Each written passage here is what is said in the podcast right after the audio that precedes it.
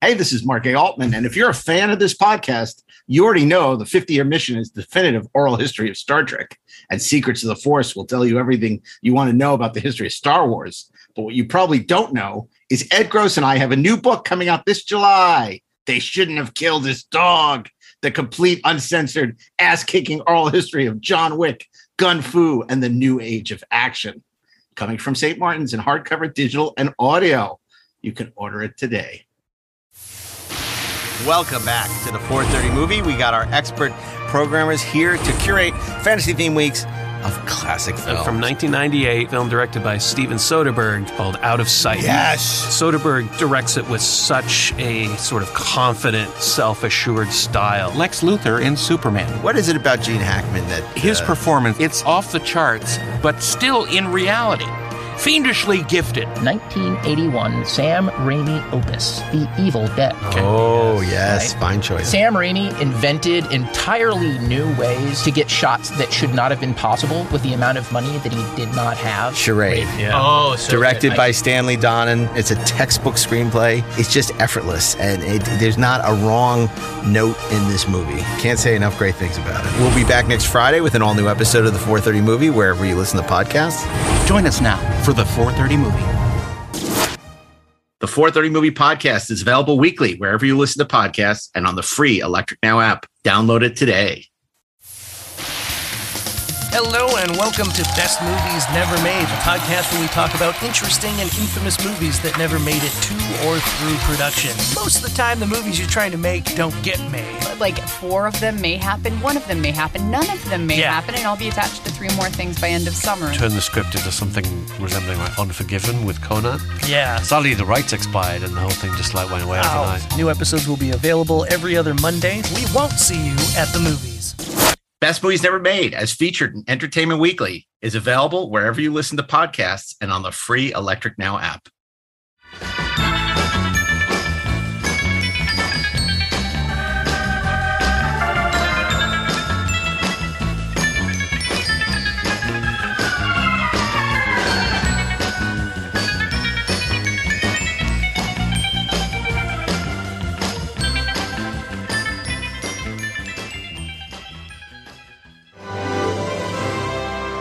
Since Mark was a boy, and since Robert was a boy, they've worshipped one man. The Laurence Olivier of the airways. What are you doing here? I'm one of the top ten imaginary friends kids have, just behind John Travolta, Reggie Jackson, and Farrah Fawcett Majors. But... oh, my God. They're about to discover... Don't make a big soup. Mister Shatner, I would like to say that I think you are the greatest American actor ever. I'm a Canadian. That their lifelong hero... I've got an idea. ...is definitely not of this world. It's a musical version of Julius Caesar. I want to do the complete text. Well, I'll, I'll play Julius Caesar and all the other parts, too. The man I idolized since I was two turns out to be a raving loon. Ouch. And now... my lady friend, she left me. How can that be? I don't know. I mean, you're you. He's going to lead them. How cool is that? On a voyage. Oh, my. To find love. Guys, you gotta mix a little reality in with your imagination. That's way stranger than science fiction. I'm not the one with the green girl sex fantasy. Oh, my. Did you see the way that she was peeping you? I don't believe it. I just met the most fantastic female. Claire. You should be happy for her. When Spock got infected by the spores and fell in love with Lila Kalomi, he was happy too. But Kirk fought him, made him resist. Yeah, whatever. Who do you see starring in it? Rafer Weigel, Eric McCormack, Audie England, Patrick Van Horn, Phil Lamar, and William Shatner. And that Doctor Spock guy with those pointy ears. As Bill. You can call me Mister Shatner now. No tears for Caesar. The evil that men do lives after them. The good is often turd with their bodies. No one will ever believe this. Free Enterprise. Love long yeah. and party. Dance with the captain! Oh,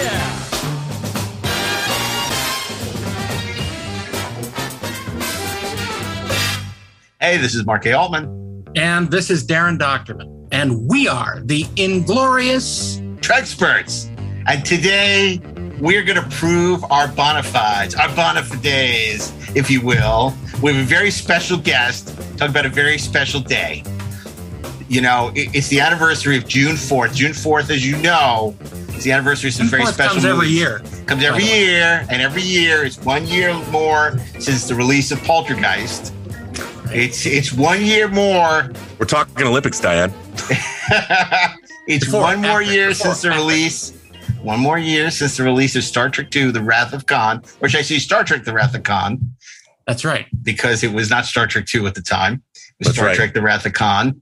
But for the three of us, there's an even more significant anniversary, celebrating its twenty-third anniversary. Holy mackerel! Holy mackerel!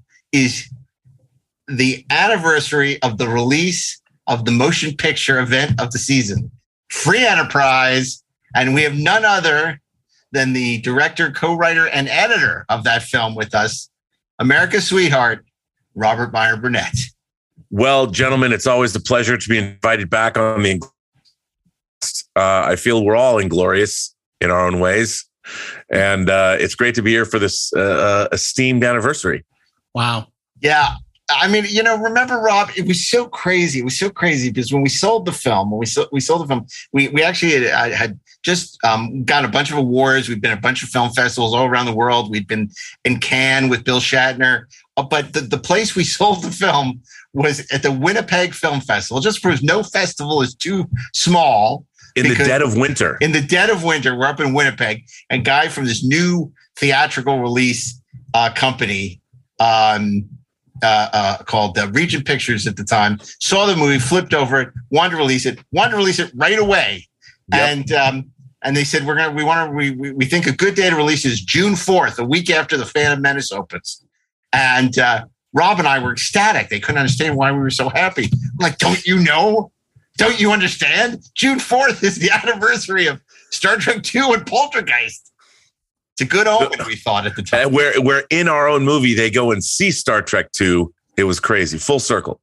It's still, it's true because, of course, they go to see, yes, they go to see, you know, and it's so funny, Rob, I have to tell you, is the character of Mark in Free Enterprise is celebrating his birthday by taking his, going with his friends to see Star Trek two.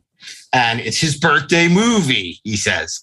And uh, when Daren and I were recently hosting uh, the Q and A at the American Cinematheque for Star Trek two, some guy came up to me very tentatively, very sweet, and said, I just want you to know today is my birthday, and I had to come see it because it's my birthday movie. And that, that meant so much to me. I I love that.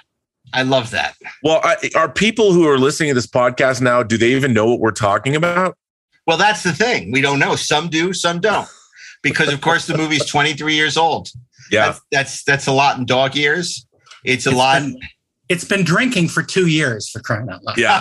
Well, it, it, it's, it's kind of funny because I don't, you know, you don't walk around and recite your resume to people. And I found that ten years ago, years ago, people always came up to me to talk about Free Enterprise. No one does anymore, right? Because it's unavailable. Yeah. You know, it's out of print. It's not streaming. It's very hard to get unless people look it up. Yeah. Let's uh, answer that question because I'm sure that's on everybody's mind. The, here's the thing. I know people, you know, people associate the movie with Rob and I. There's the characters are named, go figure, Rob and Mark. And, and obviously we're the filmmakers. We do not own the movie. We have no control over the movie. Right. If we did, the movie would be out in four K. We've been approached by more companies than I can tell you who want to remaster the film, want to release it. Uh, you know, it's not up to us. The people who own the movie, it's up to them. So we're we're powerless to uh, to do anything yep. with it. So obviously, we're as hopeful and optimistic as you are that this movie will come out one day. Uh, in four K and streaming, and that you all get to rediscover the magic. Yeah, I mean, I, I absolutely am interested in. I, I haven't touched the movie since two thousand five, when I did the five-year mission edition of it. Frank, you know, that was yeah. that which came out in two thousand six when it finally came out. You know, that was sixteen years ago, and um, you know, I haven't looked at it. You know, I've looked at it, but I haven't, you know, touched it since then. But what's touched what's the creator? Of, what's really interesting, Mark, is is that I think you know, we made a movie that was about fandom, a particular time of fandom. Before and, that fandom actually blossomed. Yeah, yes. And that's what exactly what I was going to say. The world of fandom has completely changed. Mm-hmm. And and it, it's almost like like we, what was very funny was you kind of were the ringmaster of a group of, of professional fans that came to L A, filmmakers, writers, uh, uh, people that worked in the film business. And, and we all sort of ended up rallying around a magazine that you had created that Larry Flint published, which was Sci-Fi Universe. And I, I created friendships there. I met people there, people like Jeff Bond, you know, whose books issues I have. Barely Legal, I remember. Yeah, barely. And, and it was, but what was so interesting was that was that there was not a lot of us. You know, there was not a lot of us that heard like the clarion call of the aliens to tell us to go to Devil's Tower. And we all kind of had met each other. And and so we made this movie that was a reflection of our friends. And, you know, you would coin the phrase that the for Sci-Fi Universe, it was for sci-fi fans with a life. Yeah. You know, playing off of that whole idea of Shatner's uh, Saturday Night Live speech, which which when we all met wasn't even ten years old then. Yeah. Yeah. You well, know, and.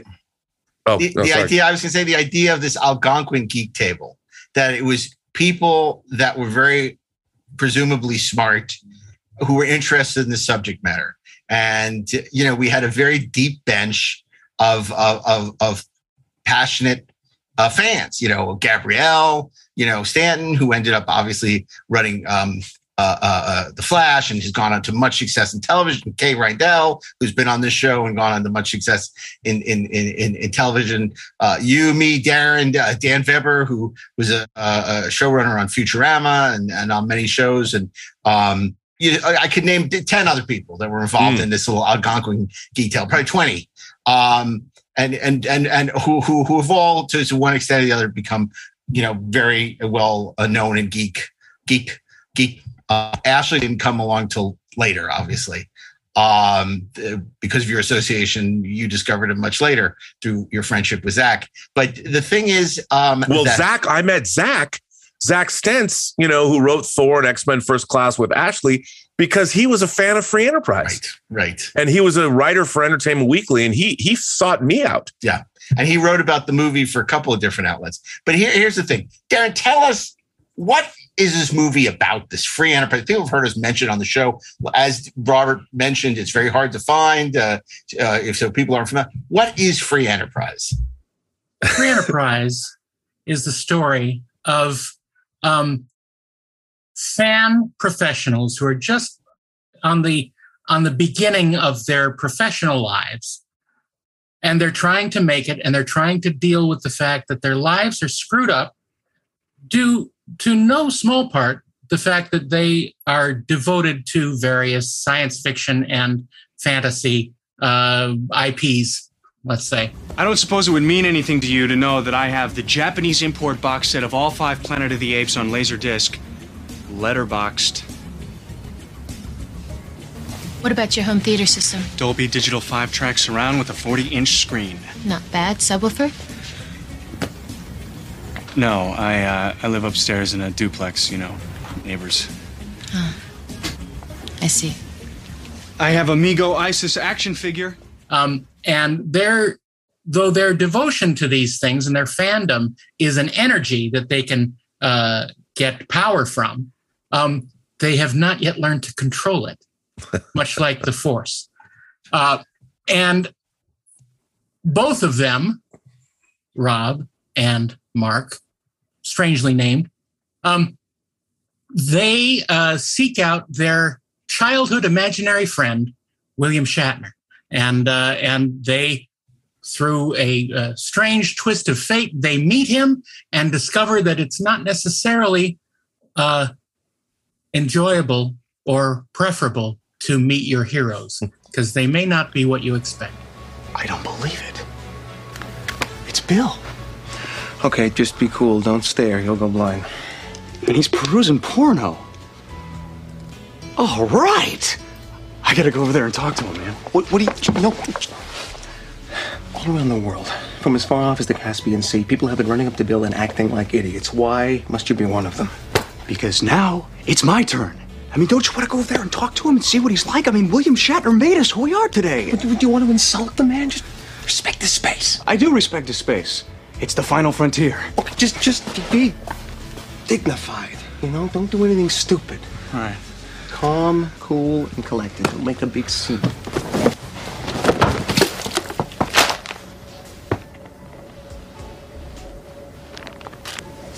Oh, good. I've been looking for Mein Kampf.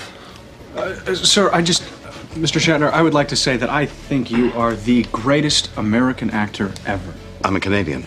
Well, then, may I just say that you are the greatest Canadian actor ever.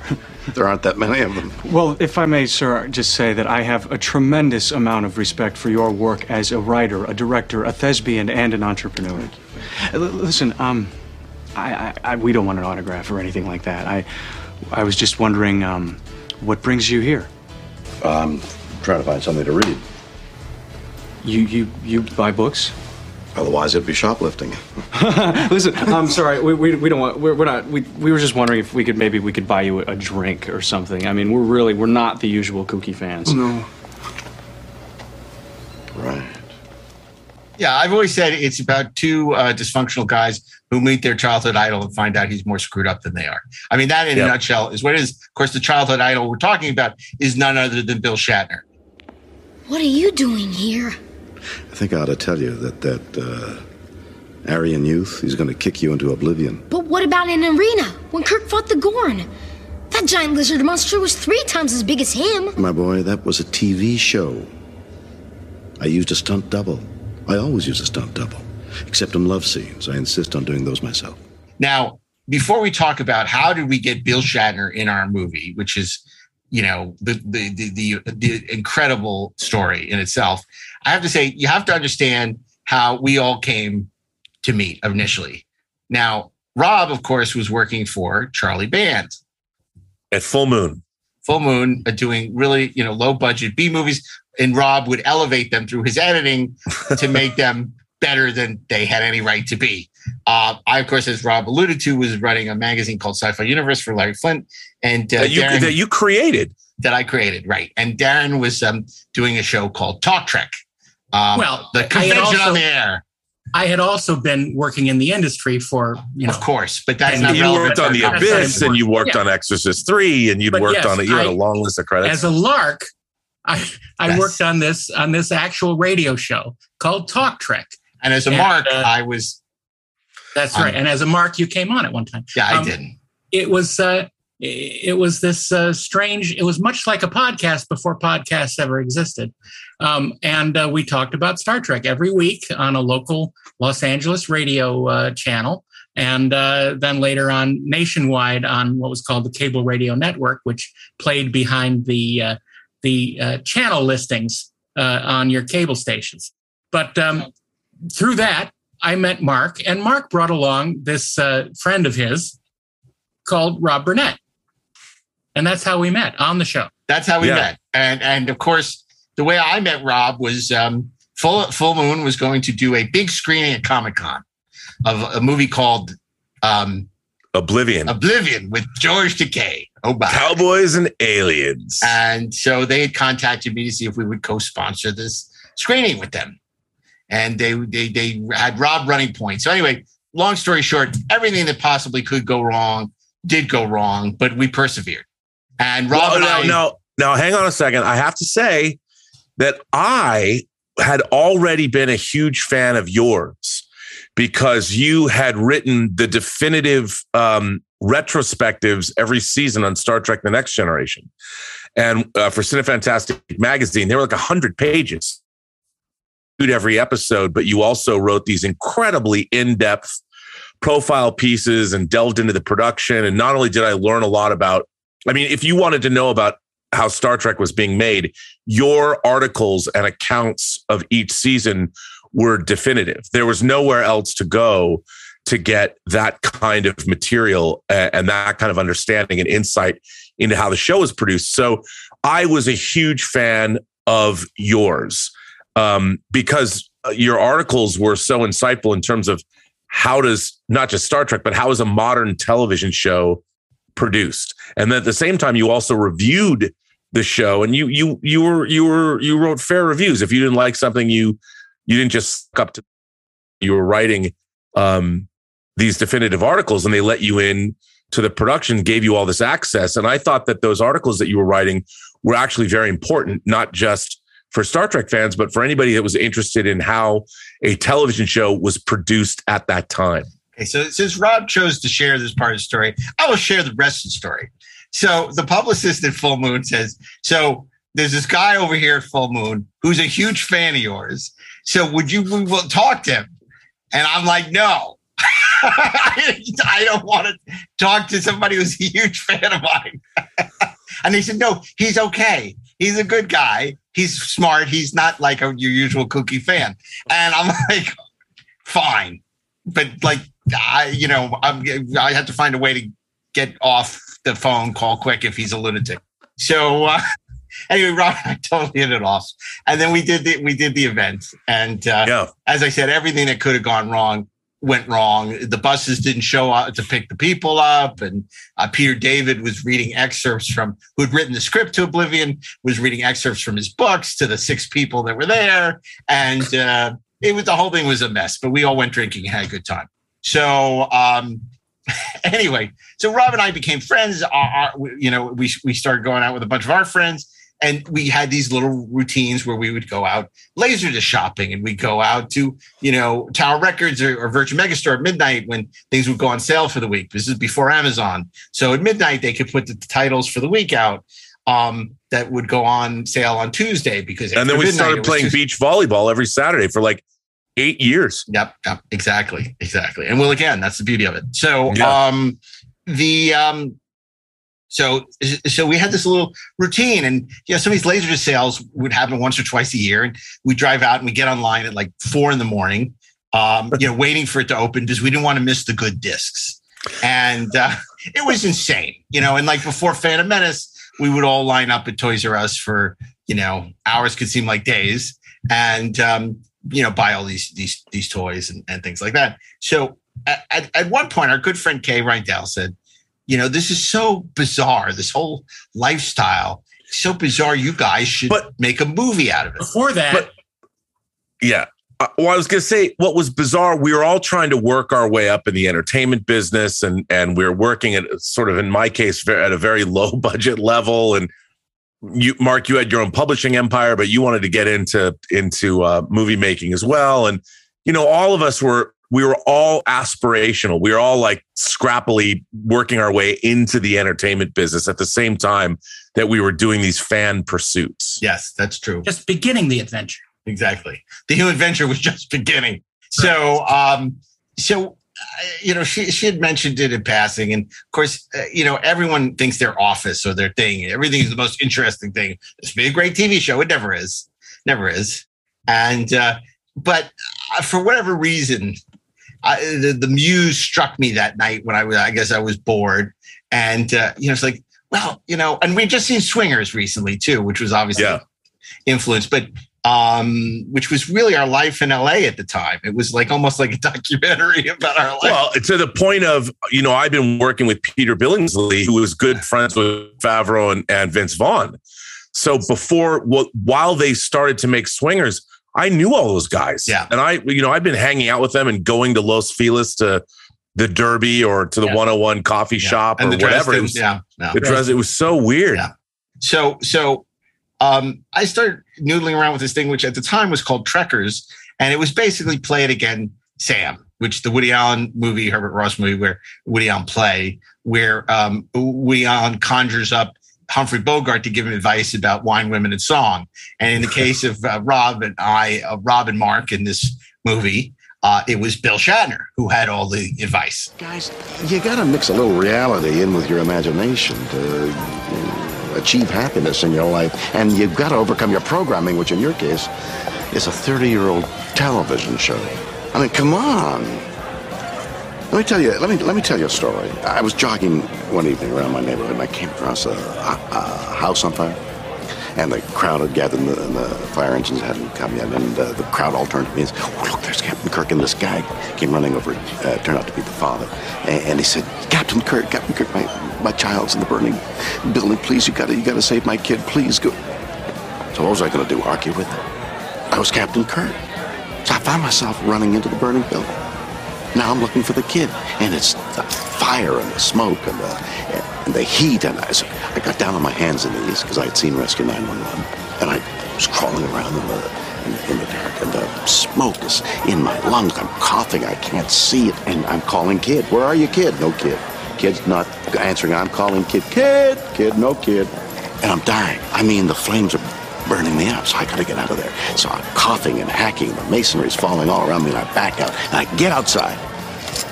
And there I see the kid playing on the lawn. Kid had jumped out of the window. Father had caught him. He's playing on the grass. The father's fine. He's playing on the grass. The crowd is playing on the grass. The crowd all turn around looking at me. There's Captain Kirk. They're all laughing at him. I felt like such an idiot. And then I realized I'm not Captain Kirk. I'm not a hero. I didn't have the kid. I felt absolutely ridiculous.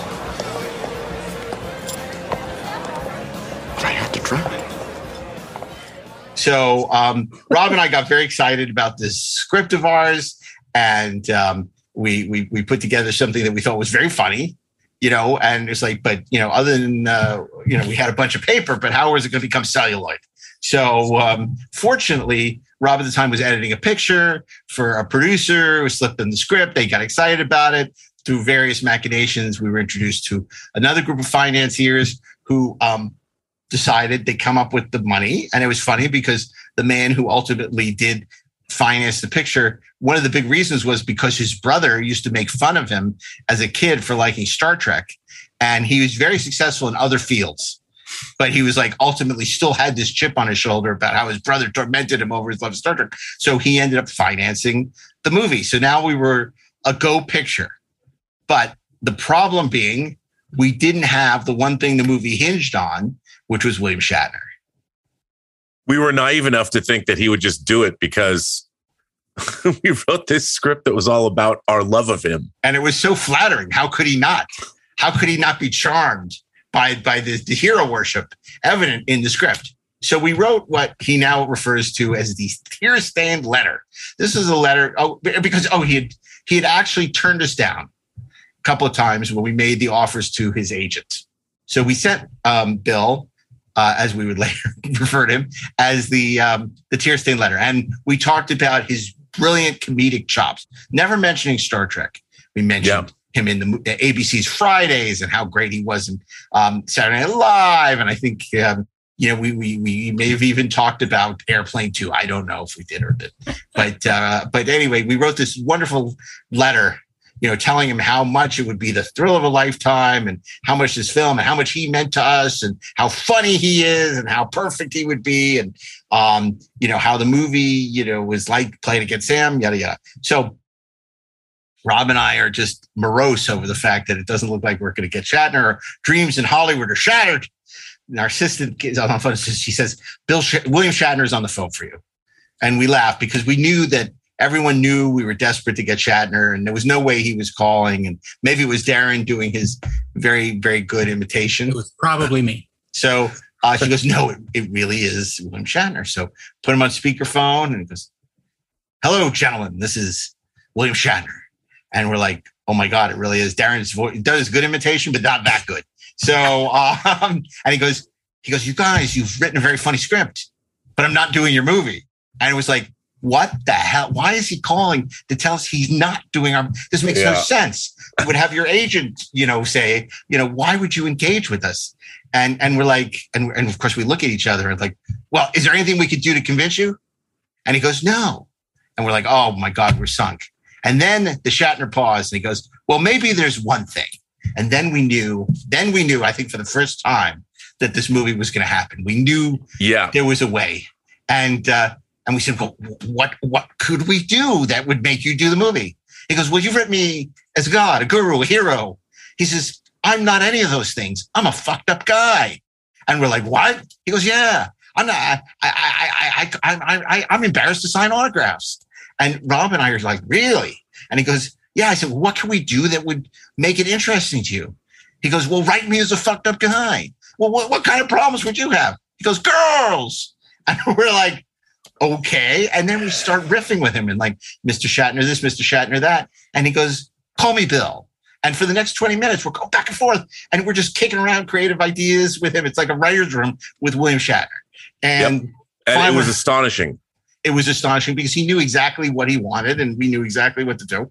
And um, and so finally... What were his What were his parting words to you? Well, this is this, this is the best because we said, well, uh, Mister Shatner, we're, we're so happy. You know, no, Bill, this is this is great. Thank you so much. He goes, now you can call me Mister Shatner. We put that in the script. It was very funny. And he goes, oh. so... I'll read a rewrite. I'm very interested in seeing it, but I'm probably not doing your movie. In fact, yeah, I'm almost sure I'm not. He mentioned there was a Jennifer Lynch, David Lynch's daughter, had made a movie called Boxing Helena that that Kim Basinger was supposed to be in. Right. And he even referred to that on the phone. He said, listen, I don't want to get into some kind of, I don't want to say I'm going to do your movie and then I'm not going to do your movie and I'm going to get sued. He's like, I'm not going to do your movie, just so you know, because I don't want to get into a Kim Basinger situation. And I thought that was pretty funny. But he then he said at the end, he goes, but I'll read the rewrite. I'll read the rewrite. And it's interesting because at the same time, you know, everyone was willing to go forward without him. Because we were, we were what, two or three weeks away from just how long we'd been trying to get him. And yeah. so we were going. We had we had been scouting. We had been casting. We had um, cast Eric McCormack, Will from Will and Grace. He's the first person that we cast in the movie. And, and Patrick we had a, Van Horn from Swingers. From Swingers. I mean, we had a really, Deborah Van Valkenburg, and we had a really good A really good cast, but we had what a couple was, of table reads. Well, yeah, oh, yeah, in which in which Daren played Shatner, and um, oh, before we cast Eric, I read the role of Mark, which was always funny because people were like, "You should play Mark," and I'm like, "No, I'm not an actor. No. That's never going to well, happen." At first, at first, that was a possibility that we were gonna we were gonna play ourselves and make it for some really micro budget. Not ourselves, idea, but, the characters of Robert and Mark. Right, the characters right. of Rob and Mark. But I mean, we never, I don't think you and I ever really wanted to do that because no, we're not we actors. No, absolutely. And, and um, it was, you know, what was really interesting about the whole thing was, you know, people ask, okay, well, how did you get it financed? And, you know, like you told the story about our financier and why he wanted to finance the movie. But for me, what was so crazy is when I met our financiers, I was actually in New York City at the independent independent feature film market, which they don't have anymore. And I had edited this movie called The New Gods. And I was in New York and you called me up or you left a message where I was or something to call you. And you said, look, there's a financier who's very serious about financing this movie. And I'm flying out to New York and you and I are going to sit down with him. Remember where? We're at the Plaza Hotel. Yeah. And I had never Before been to the Trump pl- owned it. Before Trump owned it, it was the Plaza Hotel. And, you know, we were going to have afternoon tea. And I mean, this was like a big deal. Yeah.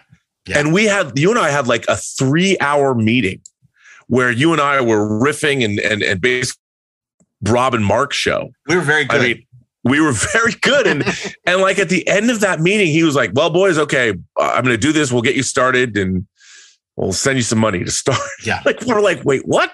It was so people nowadays, they never, I've tried to tell people this story. I'm like, you're never going to believe this. Nobody ever believes it. No. It, like, and that's exactly the way it happened.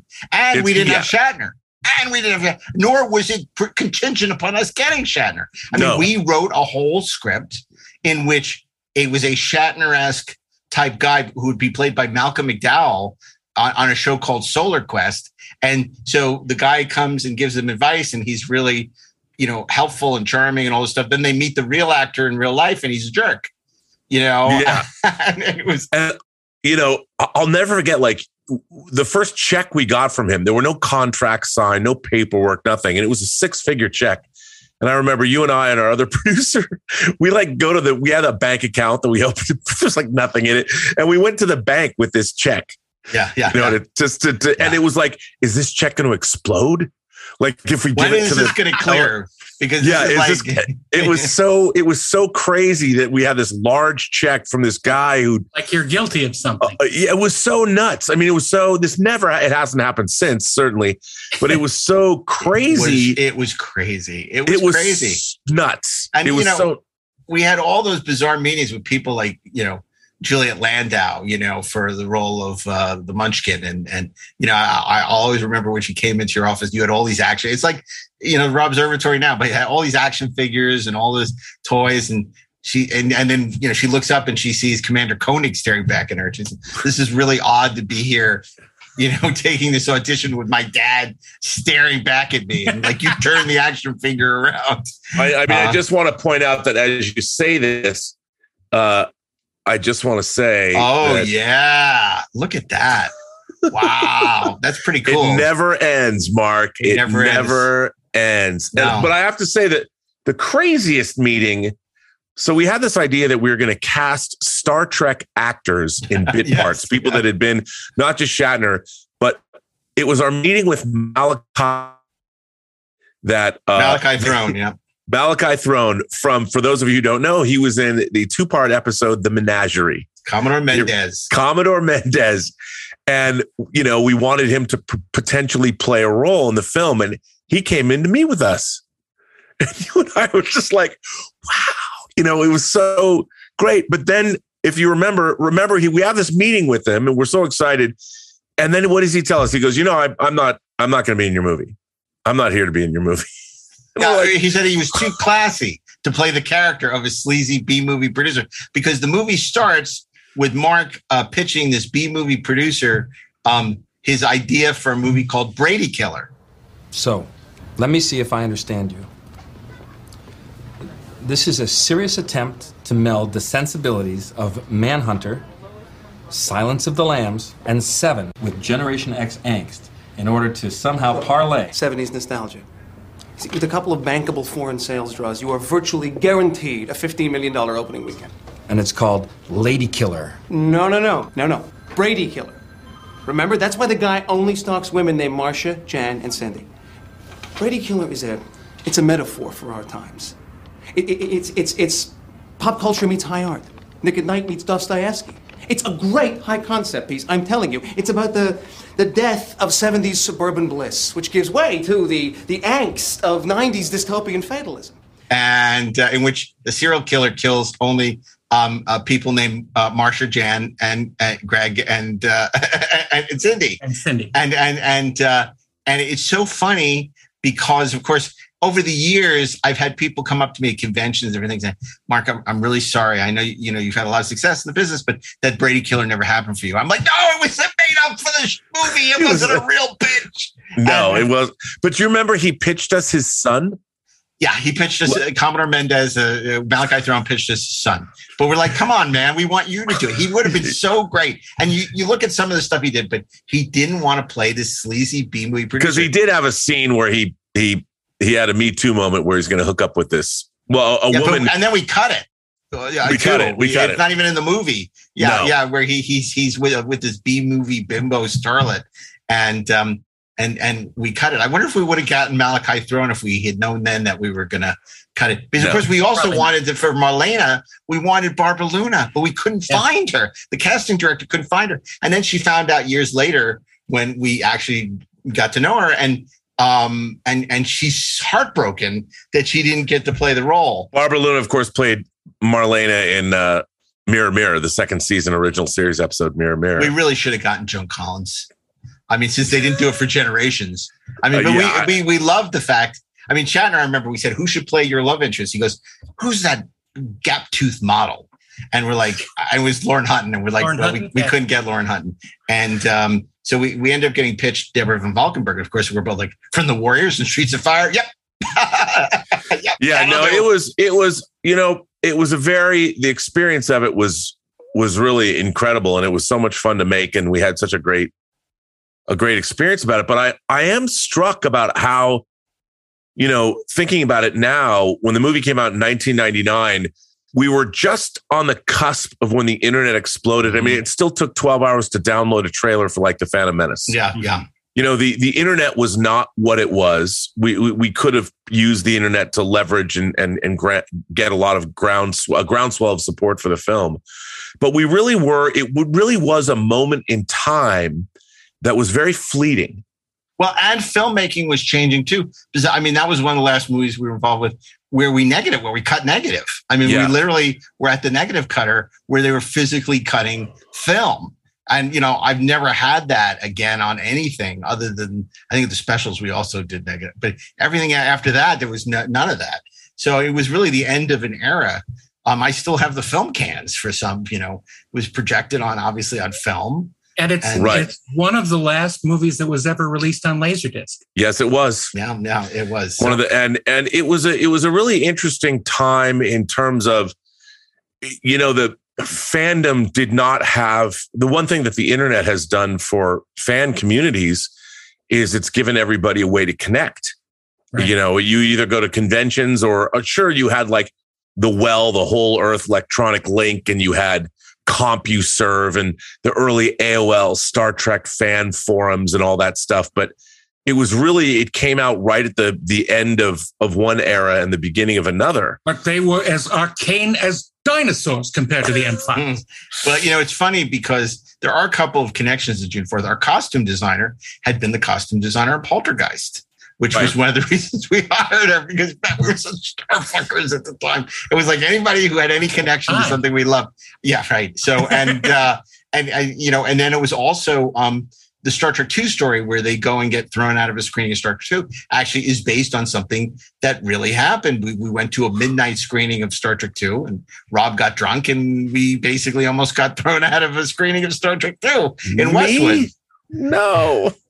No, but it was it was a really interesting time. And, you know, I think you asked what it was about. I think the thing that ulti- ultimately what the movie was on a on a on a larger level was about friendship and how a a shared interest in all of these passions uh, allowed us to find. I mean, for those people who don't understand, coming to L A, we all came to L A in the late eighties or early nineties. And there was a very small group of people that were these passionate genre fans that loved sci-fi, fantasy, and horror. And we would we we'd all go to the same events, the same screenings. When uh, some like Raleigh Studios would have a Dario Argento series, when Argento would actually come, and we would all meet there, or we'd go to these monthly conventions at the Shrine Auditorium and, and the same revival houses. Everybody, oh, Hard Boiled at the New Art, you know, it's like yeah. And we would we would go to these things, and you would see the same people. Right. And and it was a it was not a large community. It was a very s- sort of smaller, close knit community of people, and and we all sort of became friendly. Mm-hmm. And and the movie was kind of it was born out of that, and it was a celebration. I mean, Daren is actually in the movie. Well, because Daren had been so wonderful about coming to all these uh, readings of the script, you know, through various rewrites. And obviously there were a lot of rewrites because of, uh, you know, our, our efforts to meet Bill's uh, needs to say this. And, and, and Daren would read it over and over and over again. And never, it was always there for us, always a huge champion. So when the time came to actually do the, you know, party sequence at the end of the movie, which originally was going to be out of Point Doom, um, Uh, uh, but it got rained out. But, um, you know, we, we said to Daren, you know, you, why don't we have you in the movie? And he's so wonderful in it. Well, that was another thing about the actual production of the movie was uh, we had the the biggest El Nino condition that had been seen in decades, yeah. and things that were planned and things that we had storyboarded. And, and, you know, I'd even taken a camera and had been shooting storyboards at locations like we were going to shoot at a Crown Books, you know, that got rained out. Oh, I mean, it happened again and again. Uh, uh, they closed the roads to Malibu, so the whole three days at the beach became uh, a change to a soundstage. I remember rewriting frantically while you were out at Jerry's Deli in Costa Mesa, um, rewriting because everything was going to shoot that weekend was no longer going to be able to be filmed in, in Malibu. And you're right. I mean, the stuff that ended up being filmed at Golden Apple and Reseda um, was going to be creature features, and that was going to be Golden Apple and Melrose, and it kept changing because our schedule kept changing. Yeah. I think even the Iliad was supposed to be, uh, like you said, Crown Books, and you had storyboarded this really great sequence with a lot of camera movement, and you know, and it ended up being the Iliad. And the night we're at the Iliad, it was a downpour. I remember all the electrical equipment, and and Bill's like, "I'm not going to get electrocuted, am I?" I mean, he was so great, though. He was such. I mean, the schedule kept changing because stuff kept getting rained out. No, it, it was it was really interesting because people people I asked, "What was your vision for how you wanted to shoot this movie?" And I'm like, uh, "Survive." We, we had we had like forty locations. We had company moves every day. It, it, knowing now. If I had known now what I knew then, I don't think I would have wanted to even make the movie the way we made it. No, absolutely not. Be, because it was absolutely, in, it was insane. It we was had this a idea twenty-four day movie with multiple company moves virtually every day. every was, day. I mean, we we were la- we were blessed with with naivete of not knowing what we didn't know at the time. No, and and you know it was it was interesting because I knew because I've been editing. I I knew that. You know, would I have liked to have done a lot more elaborate camera moves? Yes. Would I have, have liked to have done a lot more stylish, stylistic flourishes? Yes. But the one thing that I that I got, and I'll tell you something, what's really interesting is if you go back and you look at the movie, no other movie looks like it. Yeah, tell because, us about why, why, who the D P was, Rob. Well, I'll tell you. I'll tell you what's what's what's really interesting was I had been editing this movie for a guy named Michael Nash called Nebraska, and it was it was shot in sixteen millimeter, and I really loved the look of it. And uh, I met the director of photography of this movie, and he was an, an older gentleman. His name his name is, still is Chuck Barbie, and we got to talking, and I'm like, Chuck Barbie, you know your name. Your name's familiar, man. Like, like, like, why would I know you? And he goes, well, you know, I used to work for Douglas Trumbull. And I'm like, wait, what? He goes, yeah, I worked for Douglas Trumbull. Like, I made a documentary on the making of silent running. I'm like, are you kidding? Like, I had already was a huge fan of his because of the, the work he'd done on, on this movie, Nebraska. I thought what he shot was really, really cool. And I couldn't believe it. Like, and then one day he brings in this photograph of the V'ger model from Star Trek, the motion picture. And it was a picture that he had taken, a giant, big, big, big picture of Cibachrome. Of- yeah. Yes. That picture. And, and it was, it was unbelievable. And I was like, oh my God. So we started talking and I said, one day I'm going to make a movie, dude, and you're going to shoot it.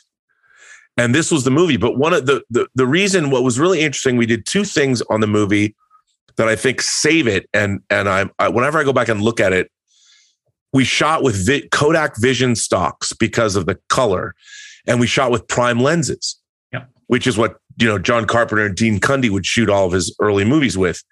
And the film, you know, while it's not that dynamic, it has the colors and the look of the images are, are very unique. And I don't think well, any other... It has other... a very Finnerman-esque uh, aesthetic to it, which was intentional. Yes, and I had said to Chuck, I said, you know, these, as the viceroy of verisimilitude, I told Chuck something. I said, look, these people, these characters live in a in a world that's slightly heightened. It's more colorful than the world everybody else lives in. And it it really shows. And one of the things that I would love to do is if we ever do get to remaster it, not when, when we do, in four K, especially if we do it with Dolby Vision, with high dynamic range, the colors in the film are, you look at Swingers, you look at a Kevin Smith movie, other movies of the time, nothing has the color that we have in this, yeah. in this film. Well, Robert, it was, I, I have, I have to tell you, because you were mentioning, you know, all the, the troubles with scheduling and the troubles with, uh, you know, making your, uh, making your, uh, uh, days. Um, the great thing about that is that we're all familiar with the fact that, uh, difficulties help you focus very well. Yeah. Yeah. And it helps you, it helps you determine what is absolutely essential to what you're trying to do. And I think that um, y- your situation and the way that you could think on your toes uh, because of your background in editing um, helped you, you know, basically block out those scenes from nothing. You, you know, you, you said that you wanted to prepare more. I think that would have made it a little stale, honest, honestly. Well, I also would have been, been much more frustrated. You know, Absolutely. And I've been, I'll, I'll tell you, like the night that you actually, that wasn't, no, no, it was. So the, the first night we shot the climax, which was this big party, it was a, it, to this day, it was the longest night the Chaplin, of my life. Chaplin stages. At the Chaplin stages, which is now the Jim Henson Studios. Yeah. It took like almost eight hours of a twelve hour day to, to set load up, in. Yeah. To load in and to set up. And I was, it was the only night on the whole show I had a trailer. And I was I was going insane because this is the end of the movie and we couldn't shoot the beach. And I thought we're and I went into the trailer just to be quiet. When I walked into my trailer, all of my friends were in it. Yeah, you know, and they're all hanging out. And the cast is across the street at a strip bar. Yeah. You know, and and and I'm just I took a walk and I'm like, what am I doing? So we had to shoot stuff. So I was shooting a lot of it didn't make it into the movie, but I was shooting these little vignettes. And Daren, that was the night that you and I shot with a woman who's no longer with us. Natalie Joy. Yeah. Natalie Joy, Natalie Joy uh, who did a scene with you. And it was funny. She was a girl that found a shooting on, on uh, Wilshire Boulevard. And she yeah, came down. The Del Rey Theater. Yeah. Yeah. Come be in the movie. And it was very I, funny. So what was it like? Like, I basically, the way I remember it, I'm like, okay, Daren, you know, we're going to shoot. Yeah. And I said, okay, here's the premise, you know, and, and, and I said to Natalie, you know, Daren's going to say, say, get to a point and you just have to say, well, who's that? You know? And I'm like, Daren, do what you do. Like, I didn't really know what you were going to well, do. First of all, I didn't either. It was, it was five thirty in the morning. We'd been there a long time. A long time. Uh, and uh, it's a it's a blur. Yeah. it's it's absolutely a blur because uh, it was then. But I, I'd done a little, you know, uh, ad libs before. But I just, you know, I wanted to get to that end part where I see Shatner up there. Uh, and I was just trying to pick up this girl, you know, but as only a, a, a an ineffectual geek would. Uh, but it, it was funny because, you know, I was doing my doing my Shatner voice and all that stuff. Yeah, and, but dude, you know what? It was one of those moments. It was the long, dark night of the soul. But when I saw you do it, I'm like, you know what? It's going to be okay. Because what you did was so good. It was sure fun. It always it was, gets a huge laugh from audiences. That's for sure. You know, well, and, and, and, and that night, like another thing we did was, was another, another one of our good friends who was a, a champion of the script, who, who gave us great advice, was Alan Spencer, yeah. who was, who's been a showrunner and a longtime writer in Hollywood for decades. And we, you know, a protege of Mel Brooks and all that.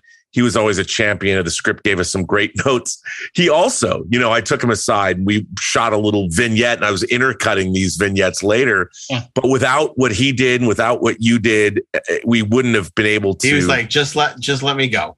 And that's yeah. what he did. I mean, all those interstitials were pretty much ad-libbed, you know, yeah. and, and, and it, it works great. But that was, that was the set where Rob's big note to the production designer was, watch Guardians of Piri, and he gave them the Laserdisc. And he said, "What is this?" And he said, "It's a Laserdisc."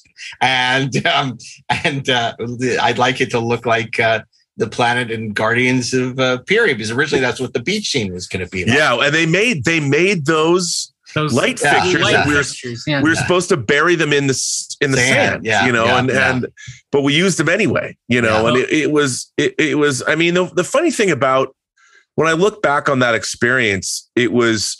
You know, everybody was working really hard and we were flying by the seat of our pants.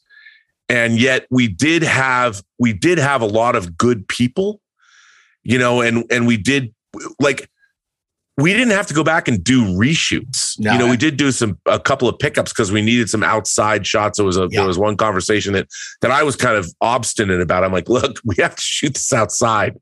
You know, we, we couldn't shoot this. I'm like, yeah. we have, there's gotta be the sunset got scene. Yonada. The on yeah. Melrose, that was yeah. an accident. Yeah, yeah, which was great. Um, but it, it was an interesting, it was an interesting time. Uh, it was a very delicate time. A very delicate time. And, and, yes, and it's it, funny because, you know, what was so interesting, people always, the first question they always ask, and Robert, you know, I were a lot of Q and A's for this at conventions and at uh, uh, film festivals and, and stuff, where we won a, a bunch of awards before we came out. But they always ask, what was Shatner really like? And we always say the same thing. We say he was amazing. He was absolutely amazing. He, he was a gift. He, he was he was delightful. And and and people like, really? Is that what you're supposed to say? And I'm like, no, he was. He was amazing. And he you was know, so supportive. And, you know, he was the one at three and four in the morning who still had energy. Well, you was, know, it's funny. You, we have to say that, that, you know, we pretty much made our days. We shot at twelve, twelve hour days, but there was one day yeah. that we knew we were going to have to go over. And it was going to be a, a so yeah, sixteen hour day. Yeah. We're in this big, we had lots of extras. It was our last was gonna, day, hard out, couldn't stay, had to load out. Had to load out, had to get out of there. And so sh- it was a Shatner day where he had to work for sixteen hours.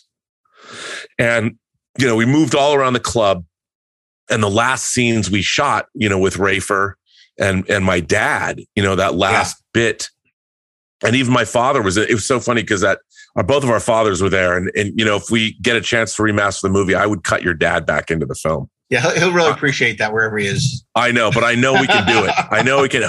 I know we can do it. Um, I think we can do um, it. I think we can do it. But but it was really interesting because at that at the end, like you said, Shatner was there. He'd been there for sixteen hours. He'd been in every scene we'd shot that day, pretty much, and and he still brought it. Yeah, like there was no, you know, there was no hesitation. He was joking with the crew. He was having a, a, a really good time. That was the day I told him the Al Pacino generation story because, you know, he's sitting around. I could tell he was getting a little bored. And somebody, I think it was Daren, even said, tell him the story. And I told, you know, story about wow, your captain. Yeah, yeah, literally. um, how, you know, Al Pacino was such a huge fan of uh, genera- of him in Generations, how much he hated Patrick, but how brilliant he thought Shatner was. Um, the Shakespeare guy. The Shakespeare guy. It took a whole mountain to kill Kirk, but the Shakespeare guy, one rock, ooh, ah, he can't stand it. He's weak. He's no kind of man. But look at Kirk, a whole mountain, and he's still alive. Because he's twice the man of the Shakespeare guy. And it was, it was so great. It is the guy who directed Richard the Third. I mean, yeah, I mean, no, it, it it was a really, it was a lot of fun. And it was, uh, you know, more than that, I mean, everybody sort of came together. And, yeah. and, and what was really interesting about it was how much, like, obviously we had a hard time selling the film, but, but it went, it won all these awards. It went places and we couldn't get distributors come see it. Well, you know, they did, even with the festivals and stuff. I mean, the biggest, look, the biggest problem was, you know, we really got screwed because New Line wanted to buy the film and certain people involved in shopping it said, oh, Miramax and the Weinsteins are going to see it this weekend. Let's hold off. And we're yeah, like, yeah, but we got New Line ready to buy the movie right now. So why don't we take the bird in hand? You know, so what do you guys know? You've never done a movie, right? Well, that was, dude, that was so. And w- one of these people said to me, you know, they're going to want to change things and open up the movie and we're going to have to spend more money on a sound mix. That was what I was told about. Uh, and, like, and, so let's do it. And then like, yeah. Bingham Ray, and then Bingham Ray, you know, from U S A Pictures was like, you know, pretentious. He was like, ah, I don't not, I don't like it. This is not for me. And so it's like, you know, and then we had people on the fence. Is there an audience for this? Is there an audience for like every Star Trek fan in the world is going to want to come see this? You know, it's funny. It's true because if New Line, if we had allowed New Line to pick up this movie, our, our lives might be very different. Yeah, because Mark Ordesky, Mark Ordesky was in, um, was traveling that weekend. And so basically he came back and screened it on Monday or Tuesday and he didn't respond to it. But Rachel Horowitz, I can't believe I remember all this. She was, she, she, she loved it and wanted to pick it up that weekend. They said, no, we're going to. And at that point, it's like, you know, you're sort of insulting them by saying, oh, well, we, yeah. we, we hope we can get a better deal down the street from Harvey and Bob. So, um, because they were just going to screen it, you know, it's just, it's, it's, it's very frustrating, but you know, look, the movie is what it is. We're so proud of it. And it's so funny because, you know, we talk about Shatner, but I remember those early meetings before we went into filming. You know, we, we talked about that first meeting when we're in his office, you know, to, where he was going to give us some notes on the script. And, you know, that's when Ricardo Montalban called and, and Shatner picks up the phone and goes, hello, Ricardo. And they're talking. And you and I are like positively Dude. giddy because we're like, it's just like Star Trek two. They talk, but they never meet. And uh, we're just so excited over the whole thing. And then, you know, he's explaining, we have that whole scene um, where he's talking about Omicron seventy-three. And um, and he says, you know, farming and, and fucking with Jill Ireland, right?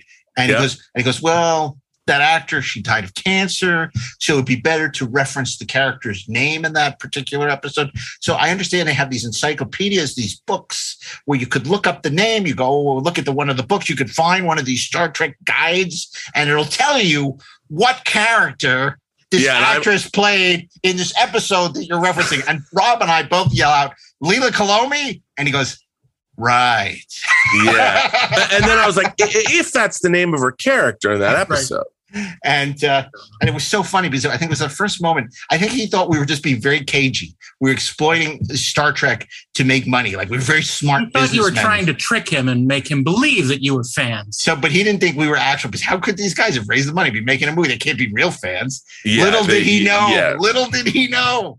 Uh, Mark and Robert uh, had an idea for a script which involved me, because uh, they apparently, as kids, would uh, conjure me up and, and seek my advice, and I, in the, as a figment of their imagination, guru-like, would offer uh, wise pearls. And uh, so they wrote the script uh, for fun, uh, from what I understand, you know. Uh, and uh, lo and behold, beyond their expectations, their script sold. So now they had money to make a movie. So then they contacted me through some you know, lawyers, agents, things.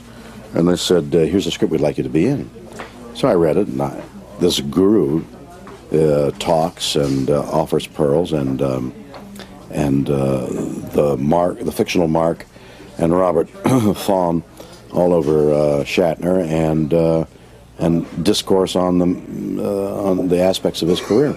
Well, it was just totally embarrassing. I mean, it it, it was bizarre, and I said, thank you very much. I I don't want to be in it. They proceeded to pursue me for a long time. And finally, uh, because I'd heard that they got the money and they were upset, and I know what it's like to look for money for independent production, so I called them. And, and it continued because, of course, we you know we talked about. I remember filming at the Iliad, you know, that rainy, rain-swept day, you know, and that was talking about a couple of great ad libs, the Mein Kampf thing and Salute the Cheese, but you know, and him reading the, the Hustler magazine, but. Um, What was Chic. so yeah? At, at some point, we were talking about um, I don't know what brought it up, but we we're talking about Angelique Pettyjohn, and Shatner overhears the conversation, and with like a raised eyebrow worthy of Spock, he goes, "Who's Angelique Pettyjohn?" And then he walks yeah. away, and it was like, yeah. "Oh, you know, Bill, we know you know, we know exactly what happened there. I shall always remember you, James Kirk." Yeah, it was it was it was an interesting it was an interesting time. It was a lot of fun. I mean, it was. I look back, and you know. We also had some pretty fun adventures because of it. Yes, we, we both did. Got to go to Europe for the first time. Yeah, we went to Spain to the Sitges Film Festival where it actually had its debut. And um, uh, the first night we were there is still one of the greatest nights of my life. And uh, I learned a very important lesson on that night. What was that, Rob? Well, when when someone offers you something that's amazing, and and there's no downside to it, the first thing you shouldn't think is, well, if this is my first night in Europe, who knows what's going to happen tomorrow? Yeah. And and it was it was a I learned how my very American way of thinking was was and and I didn't even understand how wrong it was. This was in in um, this was actually in October of nineteen ninety-eight. I learned this lesson. And I didn't realize how wrong I was until Mark, you and I were back in Spain in twenty eleven. Yeah, yeah, yeah. And, and uh, we were in twenty eleven, and and we were at a, a, the same di- a discotheque.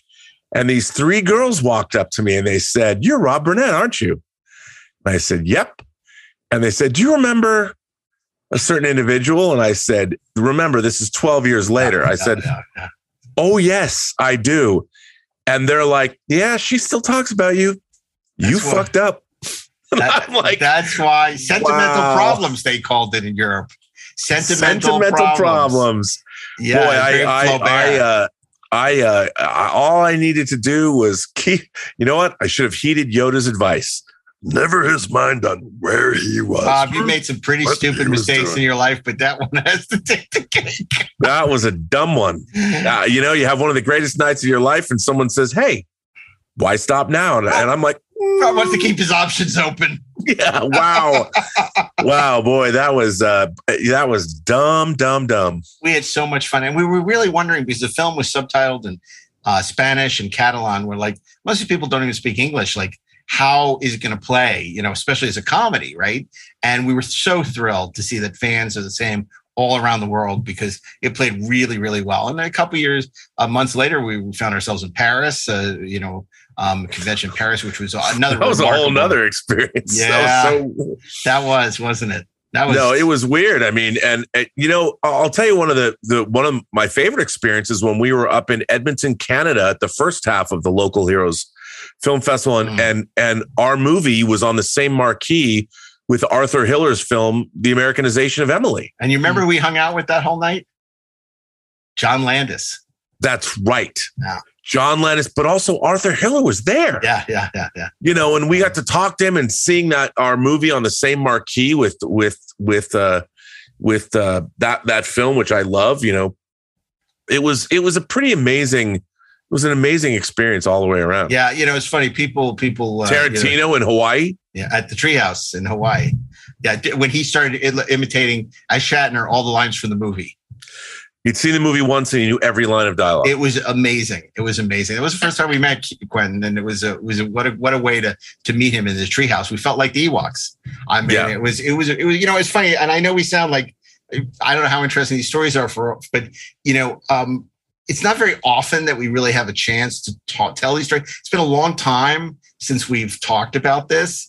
And it's it's always a delight because it brings back such wonderful memories of, of friendship and filmmaking and, and passion and um, yeah. travel. Because, you know, of course, the greatest adventure, the human adventure, was our trip to Cannes, where, you know, Bill took the, the S S T, the Concorde, and we were in steerage and um, on another plane that barely got there. And uh, and he gave, because in the movie, he he wears this bomber jacket, this really, he looks great in it, you know, a really great leather uh, jacket.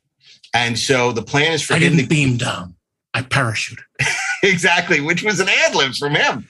And uh, yeah, uh, well, uh, well, I, I actually told him to say that. Okay. Rob. Because, because he, no, because he might've. Okay. Right. That's true. You did tell him that. I know you told him that. Maybe you did. Yeah. Yeah. Yeah. That's, that's that. Cause it was his, it was his ad lib. And he's he and but I said, that's you got to say that. Yeah, no, that was great. Look, that whole scene is great. You know, and it's in my real office at. Uh, at I remember that's, that's my real office.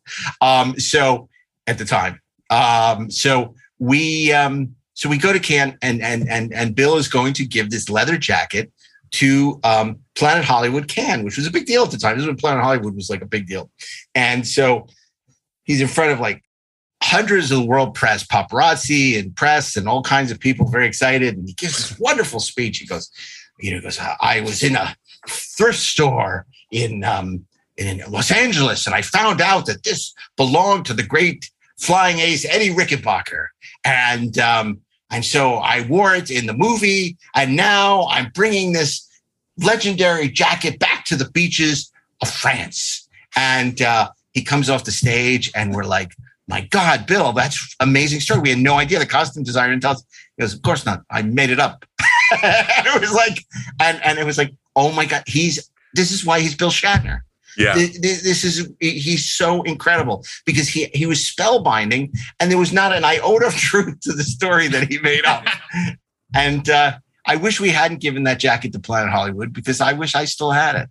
Yeah. I mean, uh, I didn't really keep anything. No, I don't from- have much. The film, you know, I got some posters and, you know, that's about it. Memories, friends, and eight by tens. Memories, yeah. friends, and eight by tens. That's true. And, uh, but it was, it was, it was great. And, you know, look, I, you know, as I've, I've been very candid that I, sometimes I don't like to talk about the movie because Rob and I had a very, um, distressing experience on the sequel, which was, um, two weeks, less than two weeks away from, Uh, going before cameras when it all fell apart, unfortunately, due to the machinations of a very unsavory character. Um, and uh, so, I, you know, I, it's, it's besmirched the whole experience for me, the whole memory. You know, it's like if I could erase that, I would be very yeah. happy. Well, no, and and I, you know, I continued on to try and keep it alive, and it was an, it was, it it continued to be very unsavory, and to, to to even more so. Yeah, well, I, I got to tell you, I think.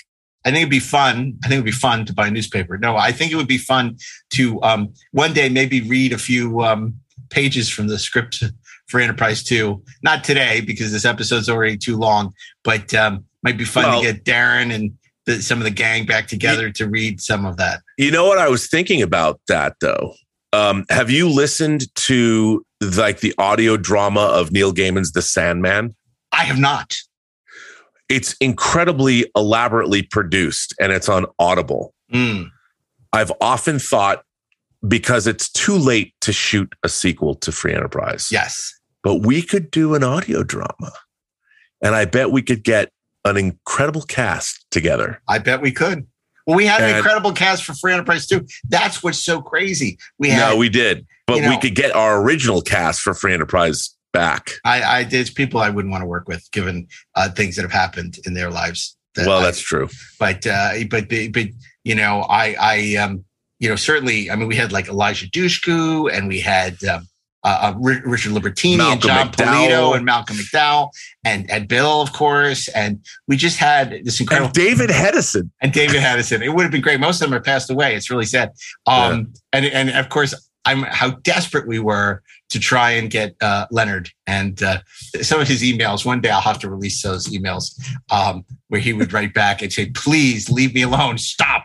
Because, of course, when we recorded Bill for uh, the seventieth birthday video we did for him, um, we, we we interviewed all these great people, Ben Stiller and everything, including Leonard Nimoy. We went to his house and he goes, yep. Do I know you, gentlemen?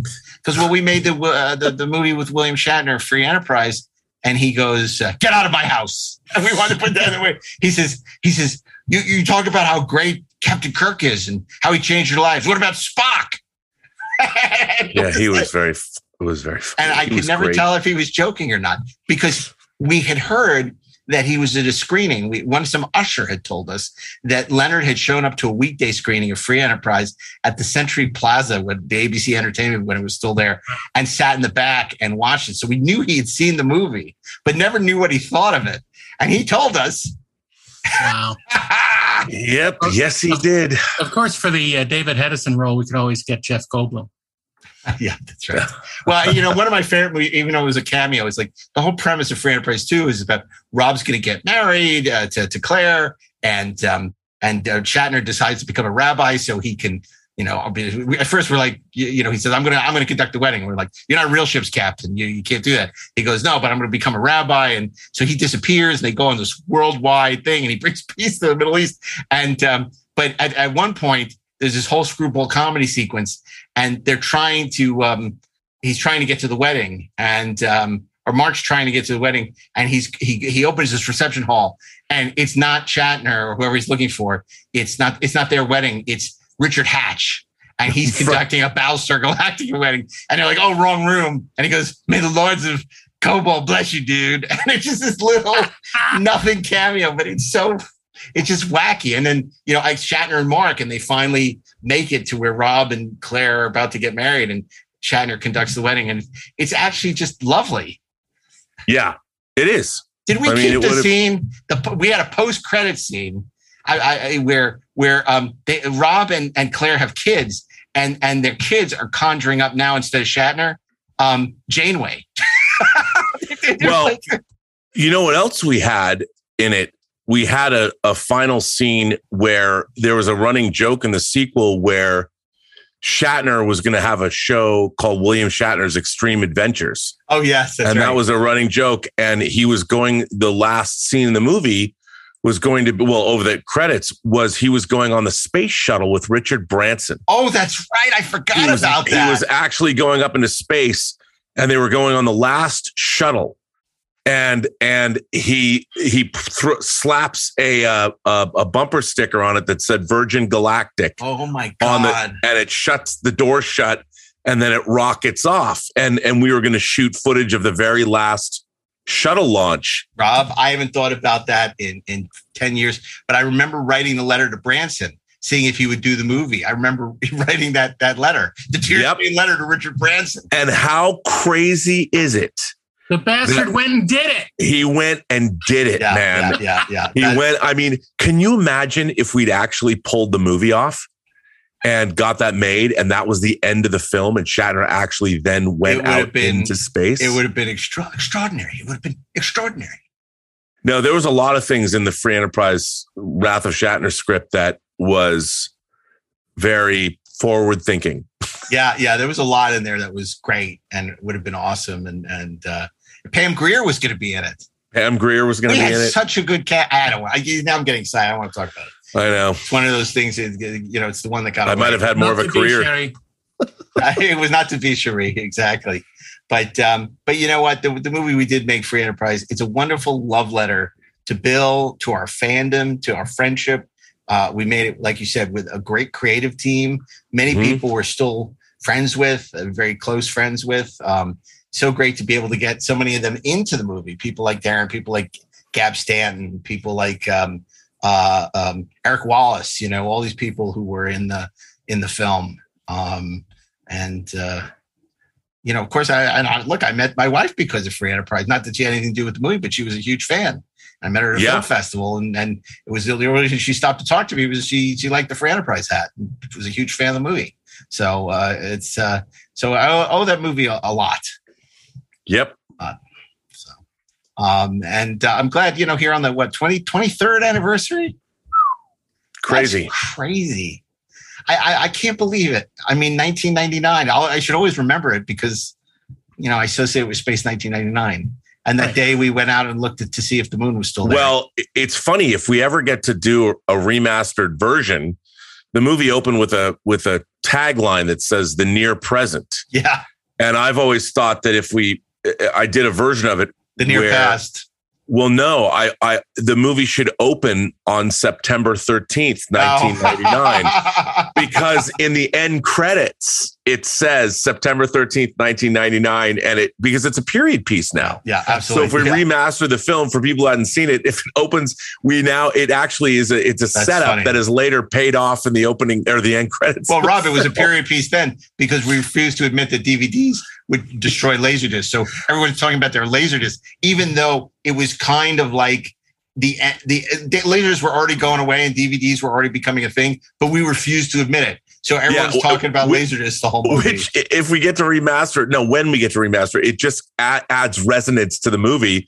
And that's why I think we should open it with that. December, I love that. I love September that. thirteenth, September thirteenth, nineteen ninety-nine. You know, and that's then it so came, great. In the font. Yes. Yes. Yeah, font. You heard it here in, first, guys. In the in the font. Uh, the name of that font, by the way, is Braggadocio. Well, of course, we're bragging about it.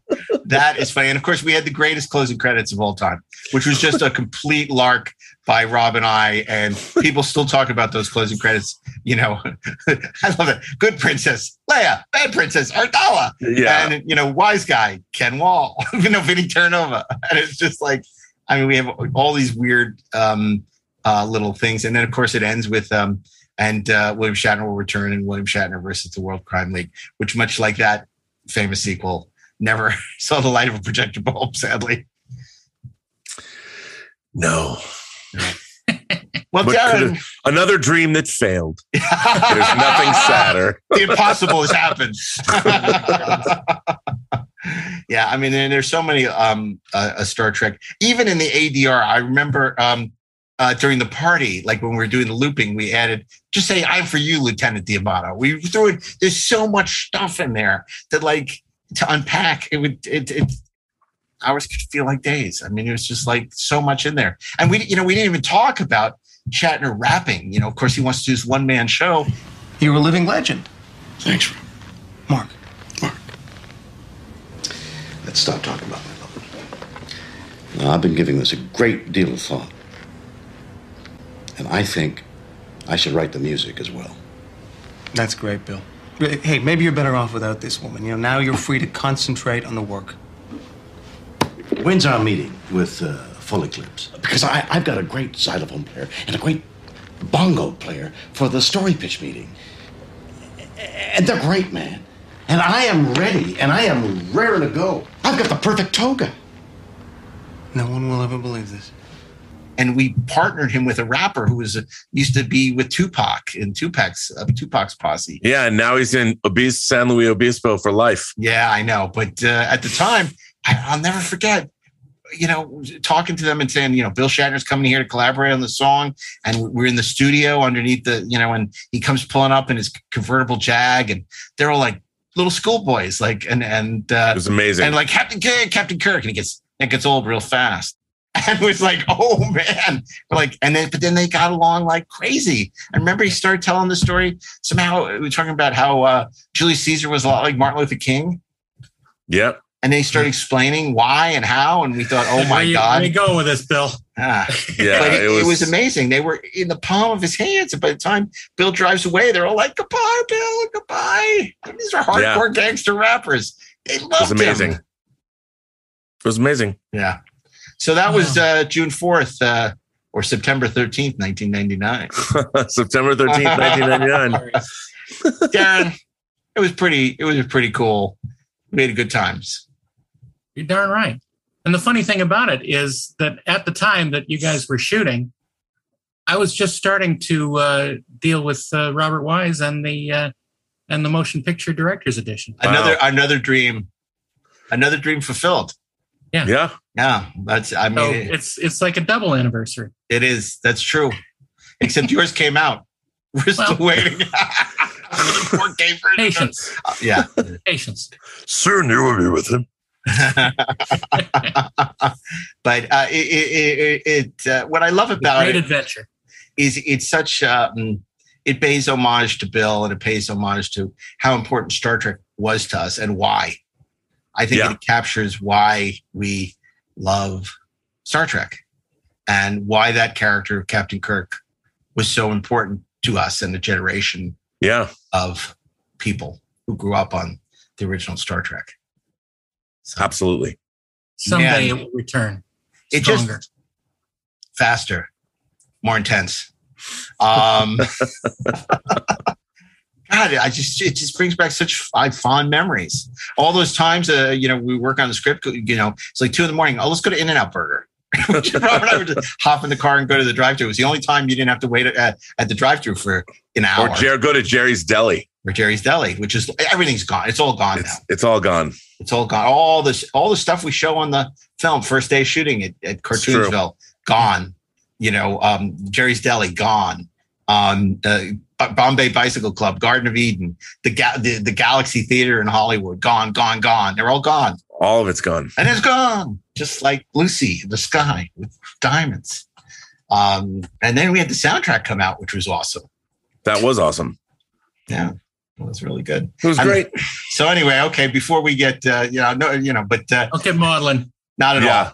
But uh, and and and you know, it's so funny because the one thing people don't realize is, you know, the original cast was going to be Christian Slater and Samantha Massett, and uh, Christian ended up going to jail, and we didn't want to push, and and nope. and so we ended up, you know, shooting with a, a very different cast, and um, obviously Samantha didn't want to do it without um, Christian. They yep. didn't pump them up, but we got Audie England, who was just wonderful. Just a sweetheart. And we saw her a couple of years ago at the um, at, at San Diego Comic Con, and it was so wonderful to see her. She yeah. is so sweet. Now, you, yeah. you said Christian Slater, right? Yeah, Christian yeah. Slater. Because I, I thought you said Christian Bale, and that would be... No, no, no, Christian Slater. Not Christian yeah, Slater. Uh, Christian Slater, yeah. Pump up the volume. Uh, yeah. Sulu's, dance, dance. Sulu's, uh, Sulu's yeoman. Right. Yeah, yeah. Yes. Okay. So, Darren, is there anything you want to add? Anything we missed? Look, um, every every uh, every memory uh, comes flashing back to me, yeah. and it, it was such a a, a fun time and a, a, an ex- a mind expanding time, and um, I, I'm just I'm just glad that I was able to share some of that with you guys, and uh, I, I will never forget it, and it'll always be a big part of my life. But that's why you're such a good friend to us, because I mean, you were so supportive through the whole process. You were always there for us. There was nothing you weren't willing to jump in and help. And, um, you know, it meant a lot. And we were lucky well, to have you.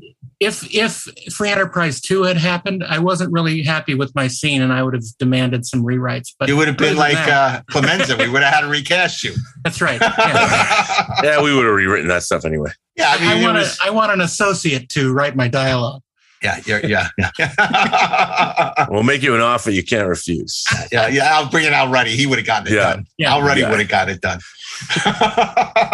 Anyway, well, look, this was an interesting walk down memory lane, and and and um, you know, uh, I just I wonder, like, did you go see Poltergeist the day after Star Trek two opened? Because obviously we all saw Star Trek two opening day. Oh, I I did. As a matter of fact, I, I saw Star Trek two four times. Opening day at the John Dance Theater, and they had a laser show mm. before every show. They showed the trailer with a laser show, mm. um, and then uh, it was it was. I went down. That was in Bellevue, Washington. And I went downtown to the Town Theater where Poltergeist was showing in seventy millimeter. Oh, wow. That's funny because I saw it at the Jack Nance Theater, named after Eraserhead.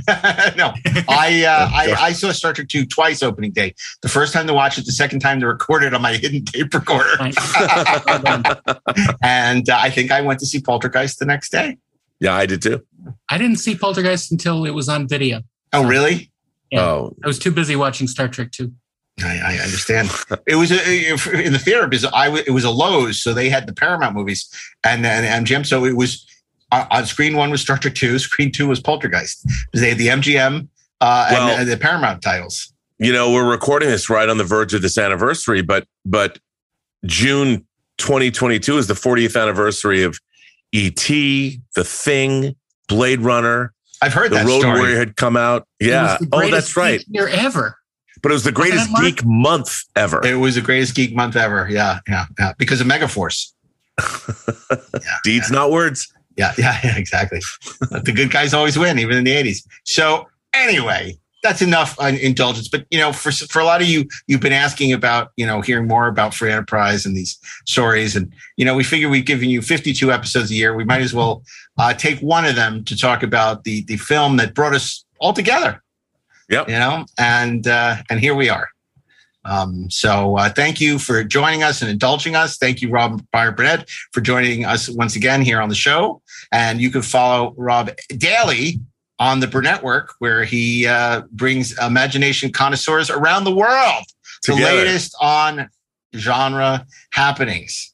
So um, there you go. So check him out, um, and you can follow him on Twitter and Instagram and all that. He also has a moth.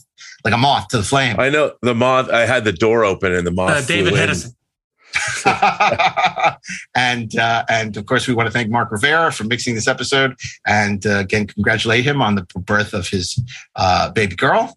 And um, we want to thank our producers, Pete Holmstrom, Matt and Nally Miscali, and you, of course, for sticking around as we take this walk down memory lane. We'll be back next week with an all-new episode of Inglorious Trexperts. So until then, on behalf of Robert, Daren, and myself, Mark A. Altman, keep on trekking ingloriously, of course.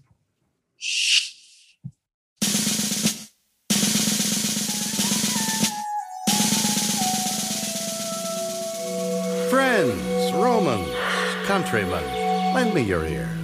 I come to bury Caesar, not to praise him.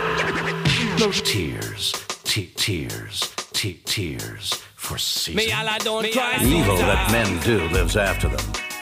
The good is often turred with their bones, so let it be with Caesar.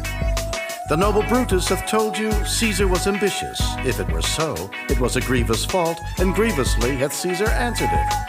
Here under leave of Brutus and the rest, for Brutus is an honorable man, so are they all, all honorable men, honorable men, honorable men. This was a man, this was a man. No tears for Caesar. Travel, step good, it's life so gentle at work. It is not in our stars, but in ourselves, that he was grown so great, for fate, the greatest Roman of all. No tears for Caesar, that is what a man, they were the king. Cowards die many times before the deaths. The plague went deep. Blood ran red. Six down, kill him. The gate the beast. Cease, rest in peace. He's now deceased. A good man mixed in nature and hate. Sacrifice for beliefs. Disgrace ceased. The most royal war of all. Roman Julius. The sword for Brutus. The dreams ruined. Julius Caesar. Noble Caesar. Great hero. No tears for Caesar. No need to sorrow. Oh, the evil that you do. Caesar. Lord, I got me, I don't cry, Caesar. Sky, so far. Oh, the if that you think. Don't cry, Caesar. Beware the Ides of March. I hear the evil that you speak, but don't backstab me. Like Brutus to Julius Caesar. What goes round, comes round. This ain't true. The evil that men do, the things you go through, don't want for me. Fall, cease, fall. The doubts of more. Come I to speak in Caesar's funeral? He was my friend, faithful and just to me. But Brutus says he was ambitious, and Brutus is an honorable man. He hath brought many captives home to Rome, whose ransoms did the general coffers fill. Did this in Caesar seem ambitious? When that the poor have cried, Caesar hath wept. Ambition should be made of sterner stuff. Yet Brutus says he was ambitious, and Brutus is an honorable man. Evil that you do will come back to you. Don't cry, Caesar. Ambitious. Lord, may Allah don't cry, Caesar. Evil that you do. This was a man. This was a man.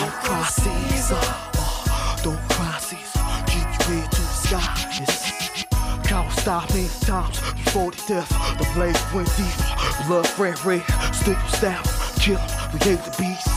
Seems to rest in peace, he's now deceased. A good man makes the nature and haters sacrifice for police. Let's praise you. All did see that on the Looper call I thrice presented him a kingly crown, which he did thrice refuse. Was this ambition? Yet Brutus says he was ambitious, and sure he is an honorable man. I speak not to disprove what Brutus spoke, but here I am to speak what I do know. You all did love him once, not without cause. What cause withholds you then to mourn for him? Oh, judgment, thou art fled to brutish beasts, and men have lost their reason. Bear with me. My heart is in the coffin there with Caesar, and I must pause till it come back to me. Then fall, Caesar. Then fall. Fall, Caesar. Beware the eyes of March. No tears for Caesar. No tears for the man. Kill. Cry havoc. Let's slip the dogs of war. War. War. War. War. We're lost. Don't cross Caesar. Don't cross Caesar. Don't cross Caesar.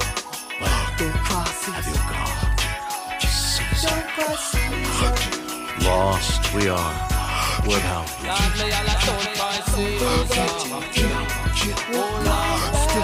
Bounce him. Wrap him. Stab him. Down. Blood. Red. Bleeding.